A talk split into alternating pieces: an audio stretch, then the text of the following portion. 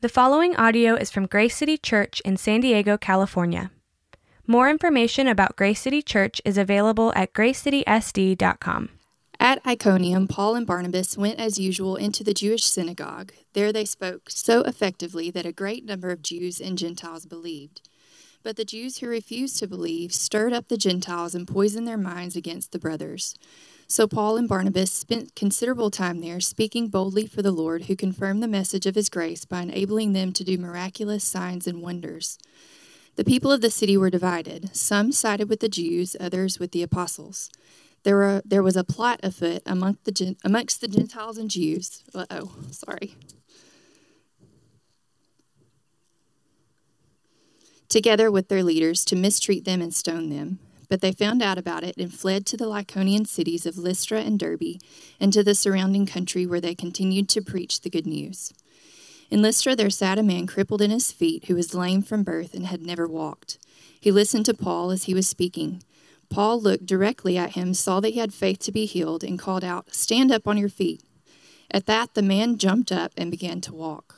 When the crowd saw what Paul had done, they shouted in the Lycaonian language, the gods have come down to us in human form. Barnabas they called Zeus, and Paul they called Hermes because he was the chief speaker. The priest of Zeus, whose temple was just outside the city, brought bulls and wreaths to the city gates because he and the crowd wanted to offer sacrifices to them. But when the apostles Barnabas and Paul heard of this, they tore their clothes and rushed out into the crowd, shouting, Men, why are you doing this? We too are only men, human like you. We are bringing you good news, telling you to turn from these worthless things to the living God who made heaven and earth and sea and everything in them. In the past, he let all nations go their own way, yet he has not him, left himself without testimony. He has shown kindness by giving you rain from heaven and crops in their seasons. He provides you with plenty of food and fills your hearts with joy. Even with these words, they had difficulty keeping the crowd from sacrificing to them. Then some Jews came from Antioch and Iconium and went and won the crowd over. They stoned Paul and dragged him outside the city, thinking he was dead. But after the disciples had gathered around him, he got up and went back into the city. The next day, he and Barnabas left for Derbe. Let's pray. Lord, thank you for this day. Thank you for the freedom that we have to gather in a public park and worship. Um, soften our hearts and help us to hear your words through Randall, um, have it land on our receptive ears and hearts. Um, and just thank you for this church. In Jesus' name, amen. Thank you, Mika. Good morning, everyone. Happy Independence Day, 4th of July.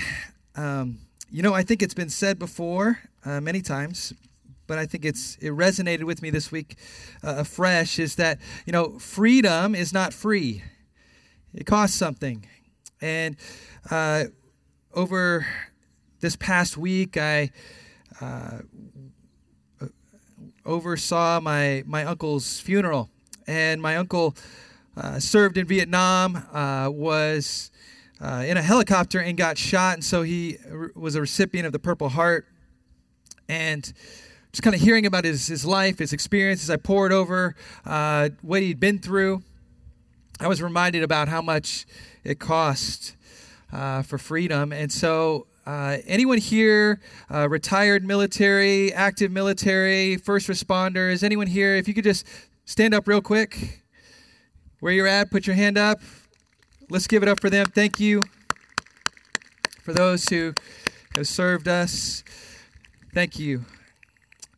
Uh, now, we're going to continue in the book of Acts. We've been in the book of Acts from the beginning of the year. We've been talking about uh, the early church and what does it look like, um, not just to say that the church should move forward into the future, but the way that the church moves forward is going back and seeing what the church is all about.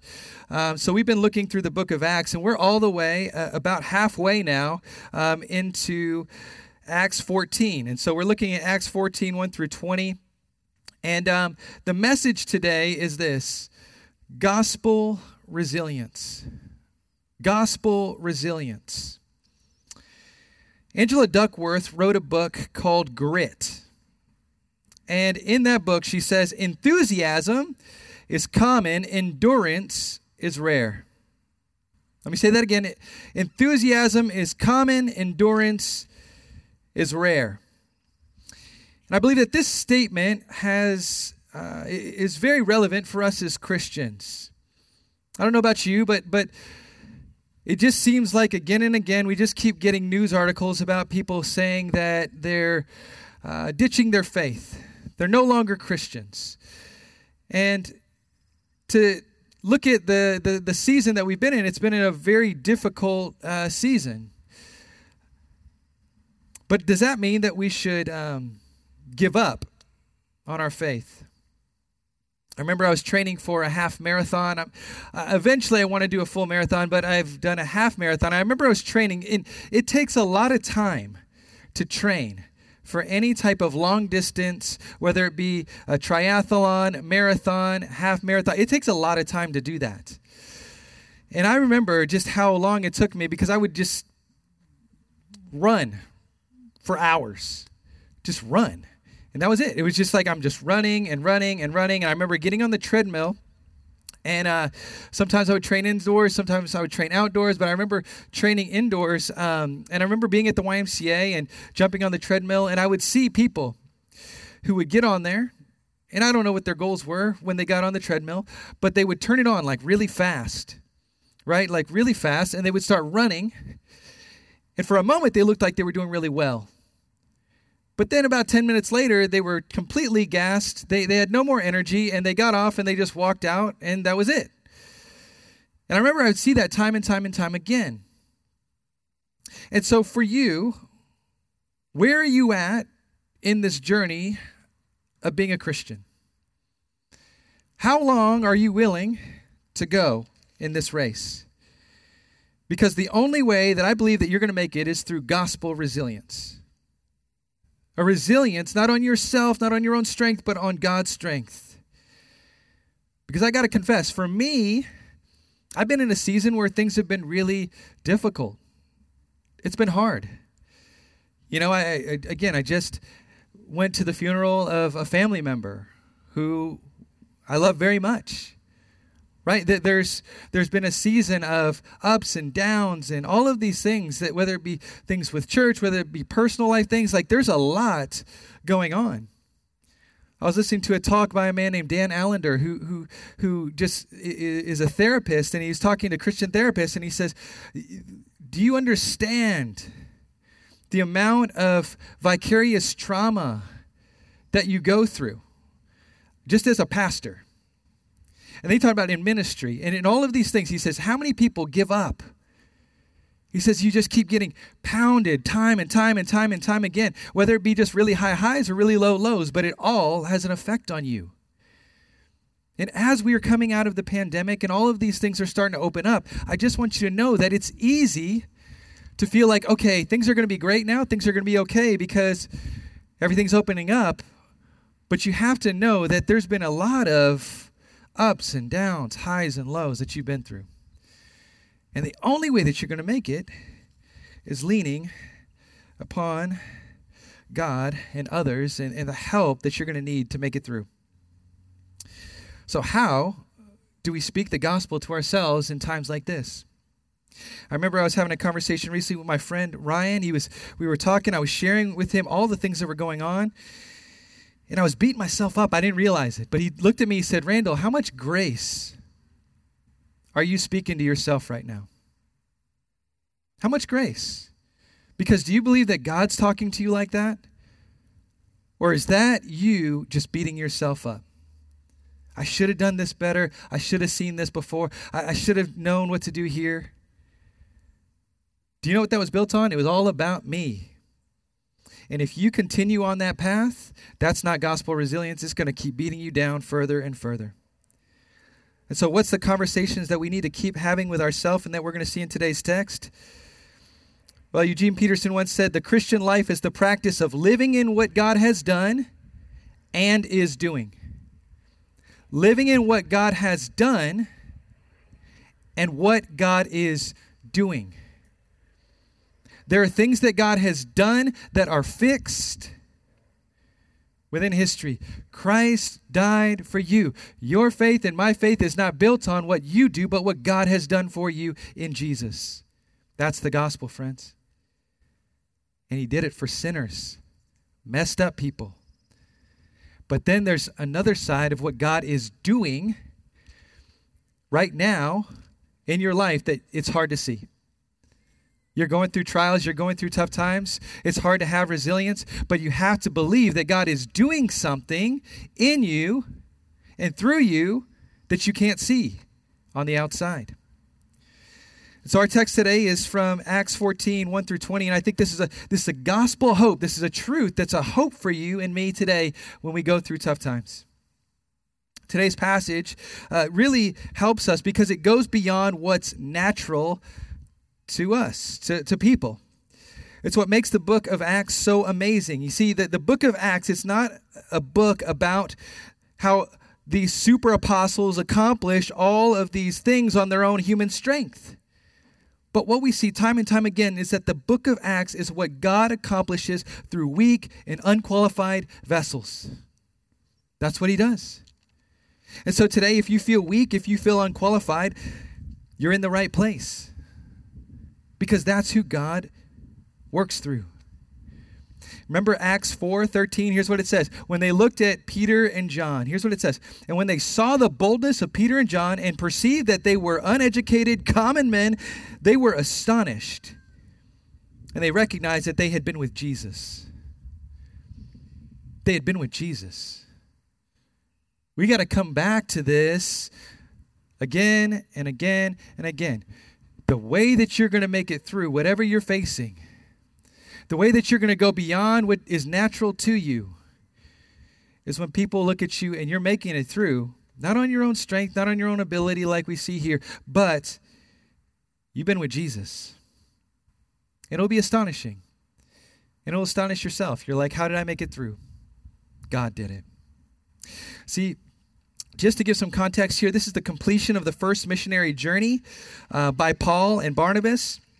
And in chapter 14, we see again that they're going to experience more sacrifice, opposition, trials, and persecution. Like I said before, the early church, trials, persecution, running for their lives, seeing friends die. Like that's what happens in the book of Acts. Happened all throughout. And again, they're going to face this. And there is a need for resilience. We see this theme all through the early church. See, it was through challenging times that they demonstrated this gospel resilience. And so, what can we learn today from this passage about what it means to lean into a gospel resilience more than your own human strength and your own ability? Well, we learned that it's built through a desperate reliance, number one. Number two, an intense refinement.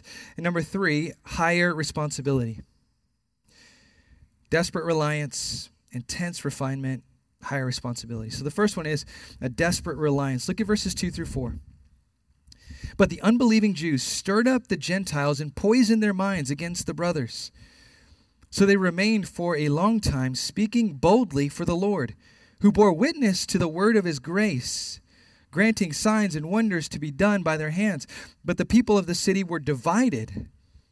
Some sided with the Jews some with the apostles.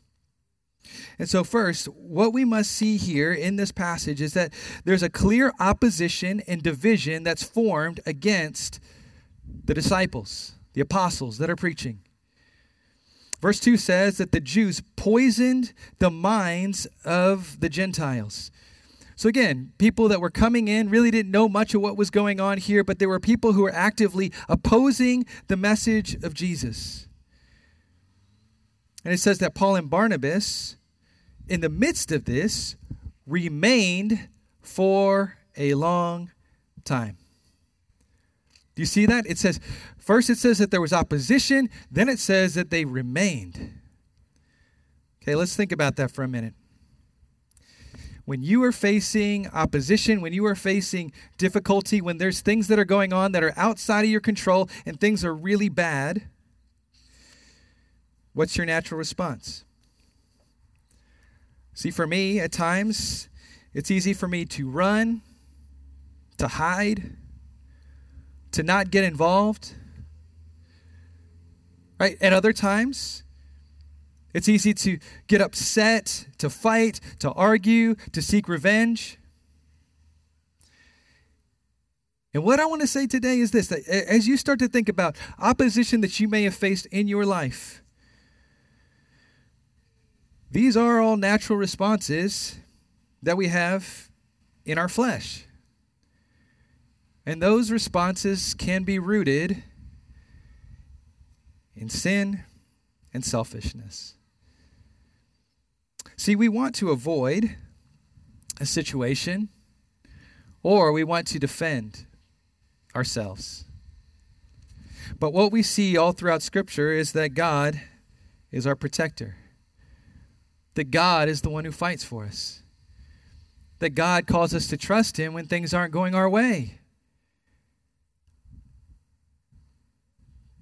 It's going to take a supernatural strength to be able to do that. See, instead of running or defending themselves or arguing with the people or fighting, it says instead they, they, they remained, they spoke boldly for the Lord, they shared about God's grace, and did signs and wonders pointing to God. See, what do we want to do naturally when, when, when there's opposition? We want to, in some way, show our resume, show why we're qualified, show why we should be here, right? But what God does through the apostles is he, he starts to show that it's not about them, it's about God. That's what happens when you start to have a desperate reliance upon God. See, how were they able to stay in the place like this for a long time when things got difficult? It was a desperate reliance upon the Lord. A desperate reliance upon the Lord. It's a desperate reliance saying, God, I can't do this. I need you to come in. And what happens is God works through that. The Apostle Paul talks about his trials, his difficulties. You, know, a lot of times we like to hijack that verse from Philippians 13 or 4, 4, 4 13 Right? I can do all things through Christ who gives me strength. We like to hijack that out of context and say that's going to make me score the winning goal or the, the it's going to give me that that that promotion that I've been seeking or all those things. Like we like to hijack that. Do you know what Paul was talking about? He's talking about his most difficult trials that he had faced in his life. And he said, I can be content, this is the secret, because I have strength through Christ. That was it. Whatever I face, desperate reliance on God. Nancy Lee DeMoss said this. She says, Brokenness is the stripping of self reliance and independence from God. The broken person has no confidence in his own righteousness or his own works, but he is cast in total dependence upon the grace of God working in and through them. Here's the thing what was the message that they kept coming back to? It says that they kept coming back to the message of grace, bore witness to the word of His grace. Whose grace? God's grace. I didn't deserve it. I don't deserve to be here. I'm standing here upon the grace that God has given and solely on what God has done. Desperate reliance upon God. See, this is the starting place. If you want to know today, maybe you're coming in and listening and saying, What does it mean to be a Christian? This is the starting place to be a Christian is weakness, dependence, and it takes humility. It takes a, a, a, spirit that says, I can't do it, but I need God. See, recently a friend asked me a question. He says, What are you learning right now? And, and, I, and I said, It's this. It's, it's not despair. I'm learning dependence. And I want to say that some of you today, you're living in despair because of the situation that you're in, the challenges that you're facing. And I always say, I've been there before too. That, that self pity that starts to creep in, right? That, that pride that starts to come in and say, I'm going to make this right. No, it's, it's learning dependence. I remember when my daughter Elle was learning to, to swim, one of the things that was really difficult for her was laying back on her back and floating. And I remember she was so scared to put her head back and just lean back. And, and I said, I'm going to be here and I'm going to carry you and I'm going to just carry you. And I just want you to get comfortable here. Because this is where you're going to be. You, you got to learn to float. And you just got to be comfortable with me holding you here and start to relax. And, and as over time, what happened is as I'm holding her, she's starting to become more and more relaxed. And she's starting to float a little bit more right? And, and, and, it's just like she's she like i'm still there but i'm not holding her as much. And so what we're finding is that learning to trust god is learning to, to know that he's there with us that it's going to be okay and we're going to start to float and it's like okay it's this it's this reliance on him. Second point is this intense refinement. We don't like this point do we? You're like oh man intense refinement? I, I, little refinement's cool with me, but intense? No. Okay, so verses 5 through 7 and 19 through 20. We're going to skip down and skip up, skip down. Okay, so uh, when an attempt was made by both Gentiles and Jews with their rulers to mistreat them and stone them, they learned of it and fled to Lystra and Derbe, cities of uh, Lycaonia, and to the surrounding country. And there they uh, continued to preach the gospel. Down to verse 19. But Jews came from Antioch and Iconium. And having persuaded the crowds, they stoned Paul and dragged him out of the city, supposing that he was dead. But when the disciples gathered with him, he rose up and entered the city. And on the next day, he went on with Barnabas to Derbe. Let that settle with you for a minute.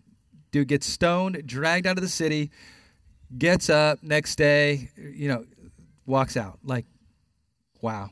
Okay, so what's happening here? Well, this mob from Iconium traveled to Lystra and Derbe.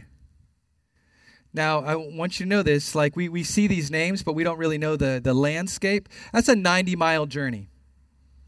Okay, that's a 90 mile trek that Paul and Barnabas went on to go to these other cities as they fled, but we see that these same people are pursuing them for 90 miles to stir up and make trouble in their lives.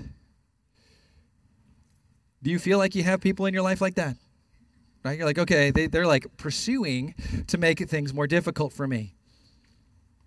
This is really what it looks like. Okay, that this is difficult. Traveling to stir things up as they're preaching the word. And people eventually stone Paul and leave him for dead. Okay.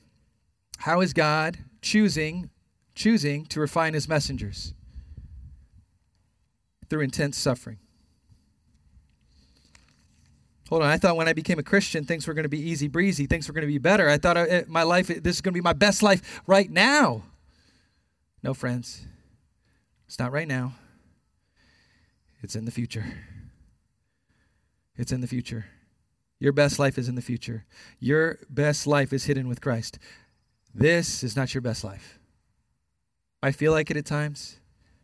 It's not here. And this isn't a surprise because remember back in Acts 9, uh, 9 16, it says, This is when Paul was converted. It says, Jesus says this. He says, For I will show him how much he must suffer for the sake of my name. I will show him how much he must suffer for the sake of my name. Are you saying that God allows suffering in our lives, suffering in our lives to w- with a purpose? Yes. He does. Friends, today I just want to encourage you don't waste the suffering that God is doing in your life.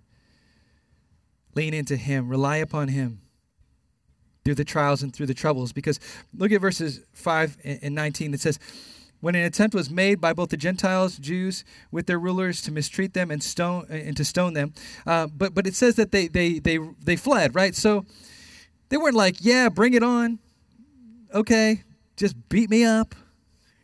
No, they used wisdom, discretion. They they ran. They they went to another city. They they stayed the time they needed to. So there's not this like weird like I'm going to go suffer for Jesus type of thing. But if it comes on you, it comes. Right? Like, I'm not going to put myself into positions that make it harder, more difficult, any of those things. We see that they fled. But also, it says that Jews came there from Antioch and Iconium, so they're very committed, and they wanted to persuade the crowds to, to stone Paul.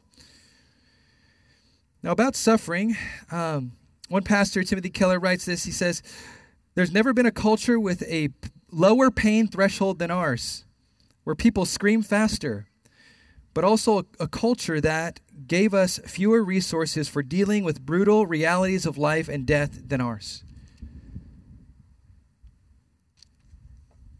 You feel resourced for this? You feel ready for this? Walk through the book of Acts, right? Read the Bible. You're going to see it. It's there. But we have to encourage each other through this that if you're facing difficulties and trials, don't be surprised. And so, why does God allow it? I like this quote from Jerry Bridges. He says, In his infinite wisdom, God allows trials in order to develop perseverance in us and to cause us to fix our hopes on the glory that is yet to be revealed. Our faith and perseverance can grow only under the pain of trial. You want to know what it takes to be a woman of God, to be a man of God? It's to learn perseverance. And it's only going to come when trials and refinement, intense refinement, come into our lives. Because that's when we see. And we see that the apostles learned that here. But lastly, number three, a higher responsibility. Look at verses 8 through 11 and 14 through 17. It says, Now at Lystra there was a man sitting who could not use his feet he was crippled from birth and had never walked. He, he listened to Paul speaking, and Paul, looking intently at him and seeing that he had faith to, to be made well, said in a loud voice, Stand up, uh, stand upright on your feet. And he sprang up and began walking. And when the crowd saw that Paul, what Paul had done, they lifted up their voices, saying in Lycaonian, and, and the gods have come down to us in, in the likeness of men. Down to 14. But when the apostles, Barnabas and Paul, heard of it, they tore their garments and rushed out into the crowd, crying out, Men, why are you doing these things? We also are men of like nature with you, and bring you good news that you should turn from these vain things to a living God who made the heaven and the earth, the sea, and all that is in them in past generations, he allowed all the nations to walk in their own ways, yet he did not leave himself without witness. For he did good by giving you rains from heaven and fruitful seasons, satisfying your hearts with food and gladness. Here's the thing what is Paul doing here? Well, first, we see that he's preaching. Right? He's preaching. He does it in verse 9. He, he's preaching. He's talking. He, he's and, and, what happens is that this crippled man is is listening to what he's saying. And as paul preaching is preaching he, he stops and heals this crippled man. And, what, what's easy for us is to focus on is that well the, the miraculous you know and all of these miraculous things. But like we said all throughout the book of acts all throughout the, the new testament what we see is that what's the point of the miracle it happened to validate the gospel in people's sight, in people's eyes, right? To say this is from God. And, and, and so here's, here's what's happening here Paul preached the word, it was validated through the healing of this crippled man who'd been crippled since birth. And what happens is the people in the city start to celebrate and start to lift up Paul and Barnabas like they're gods. Like, like they're, they're, they're, they're beyond what they really are. That, that they're, they, they came down and they're gods, right? And, and, and that was not the point of any of this. See, Paul says in verse 15, we, we bring you good news that you should turn from these vain things that you should turn from these vain things. Now, this word for vain is the word worthless. Word means empty, deceptive, ineffective. It's things that promise fulfillment but leave you empty. See, the world needs us to share the word and deed ministry so that they, they can see that there's something higher than just a small little miracle that's temporary. There's a higher calling here because Paul and Barnabas had this responsibility. And and here's the here's the thing that you, know that there's a higher calling. They could have fell into the trap. Again, remember, these guys were beaten. They they they they walked miles and miles and miles to to to tell of the gospel. And, and one of the temptations that they could have fallen into was we're going to be really comfortable here. People are treating us really nicely here. And so it, it's okay. Like we can, we can start to receive some of this. We've been through a lot of, of, of things, bad things. People are treating us better now. They're not stoning us. They're, they're, they're, they're treating us really well. Do you see the temptation of comfort that could have just crept in and said, I'm just going to be comfortable here? This is a nice city.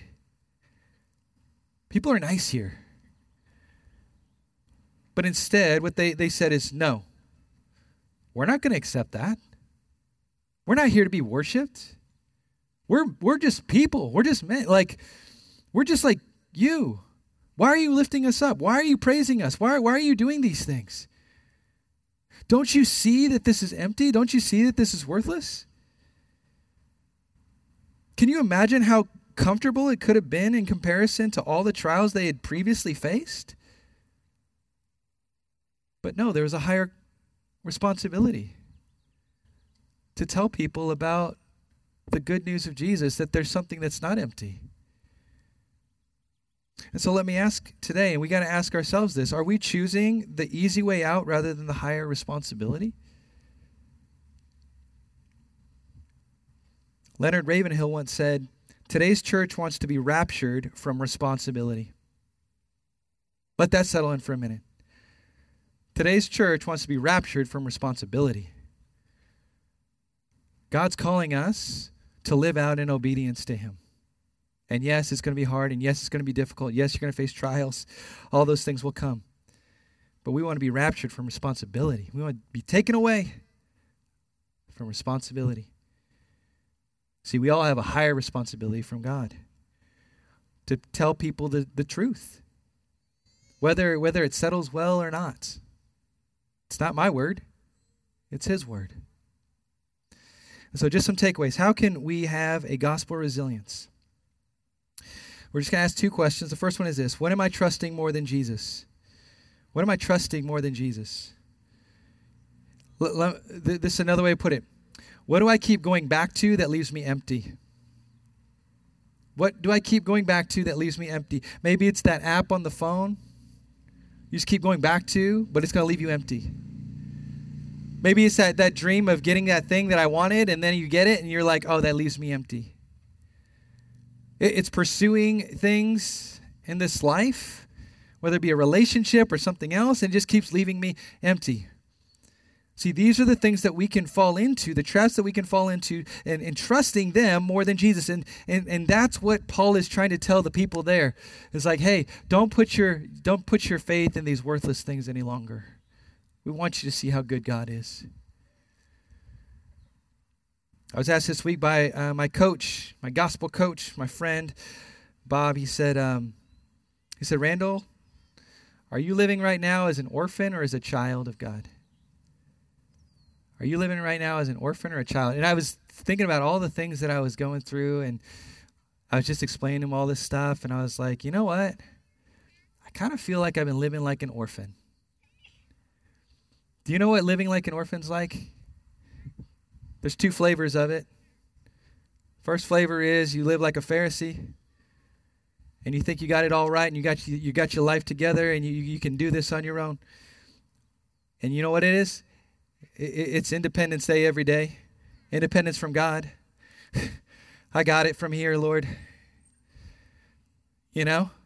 So there's that Pharisee in you that can leave you like an orphan. Or it's the thing inside of you that says, I'm a failure. I'm a failure.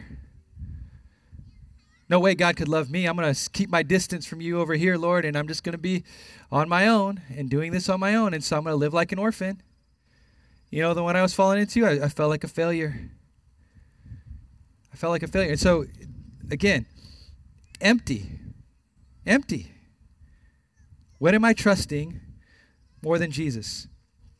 Jesus said this in John 6:29. He says, "This is the work of God, that you believe in him whom he has sent." You want to know what the good news is today? For you and me to be a believer in Christ, it's to believe in the one whom he sent. That's the work God has for you today. The work is believe in the one whom he sent. This is the last point. So the first one is what am I trusting more than Jesus? The second is this what would happen if God made me resilient? What would happen if God made me resilient? You got to ask this in yourself. What would happen? Like, what are the possibilities that would happen? Because here's the thing true resilience, it's captivating. It's captivating. Some of you remember when a parent or family member were resilient through a difficult time. Some of you remember a friend and when they went through it, and you remember the, the, the, the resilience that was shown.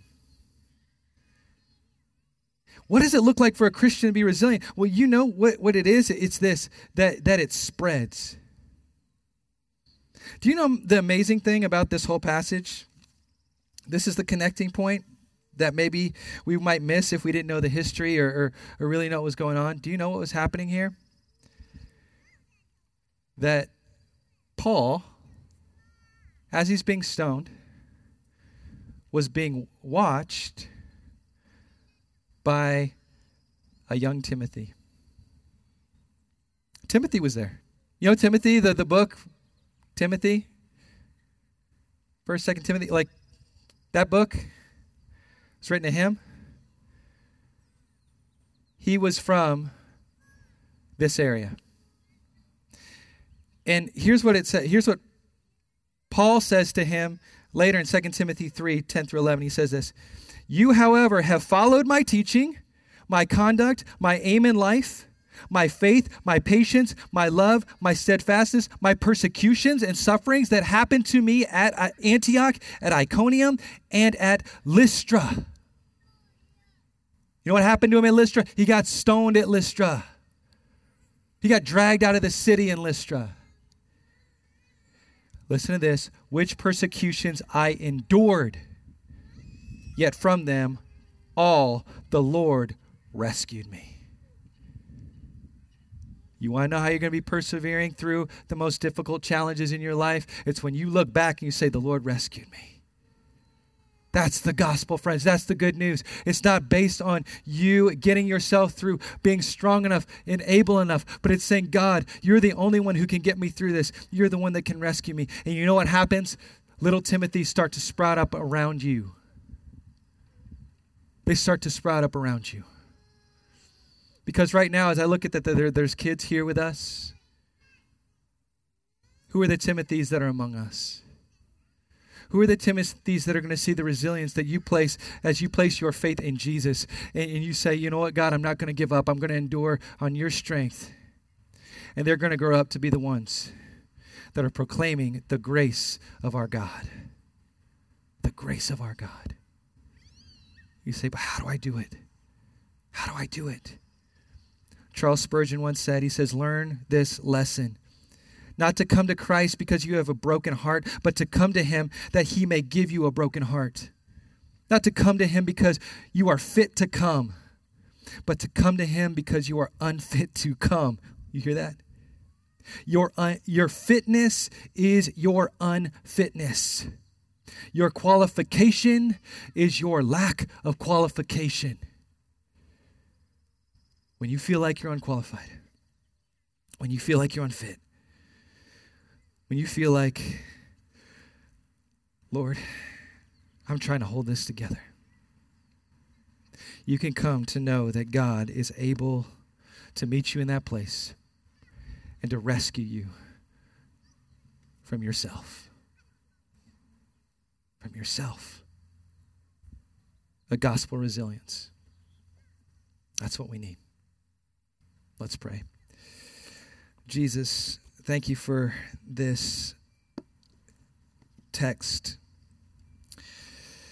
Thank you, Lord, for how it's this grander narrative and story of, of what you are doing, what you did, what you'll continue to do. The same God that rescued Paul, Paul who said, I'm the chief of all sinners, is the same God who rescues us. Thank you for that rescue. Thank you for your grace and your kindness to us. We pray this in Jesus' name. Amen. Thank you for listening to this resource from Grace City Church. If you found this helpful, feel free to share it and enjoy more resources at gracecitysd.com.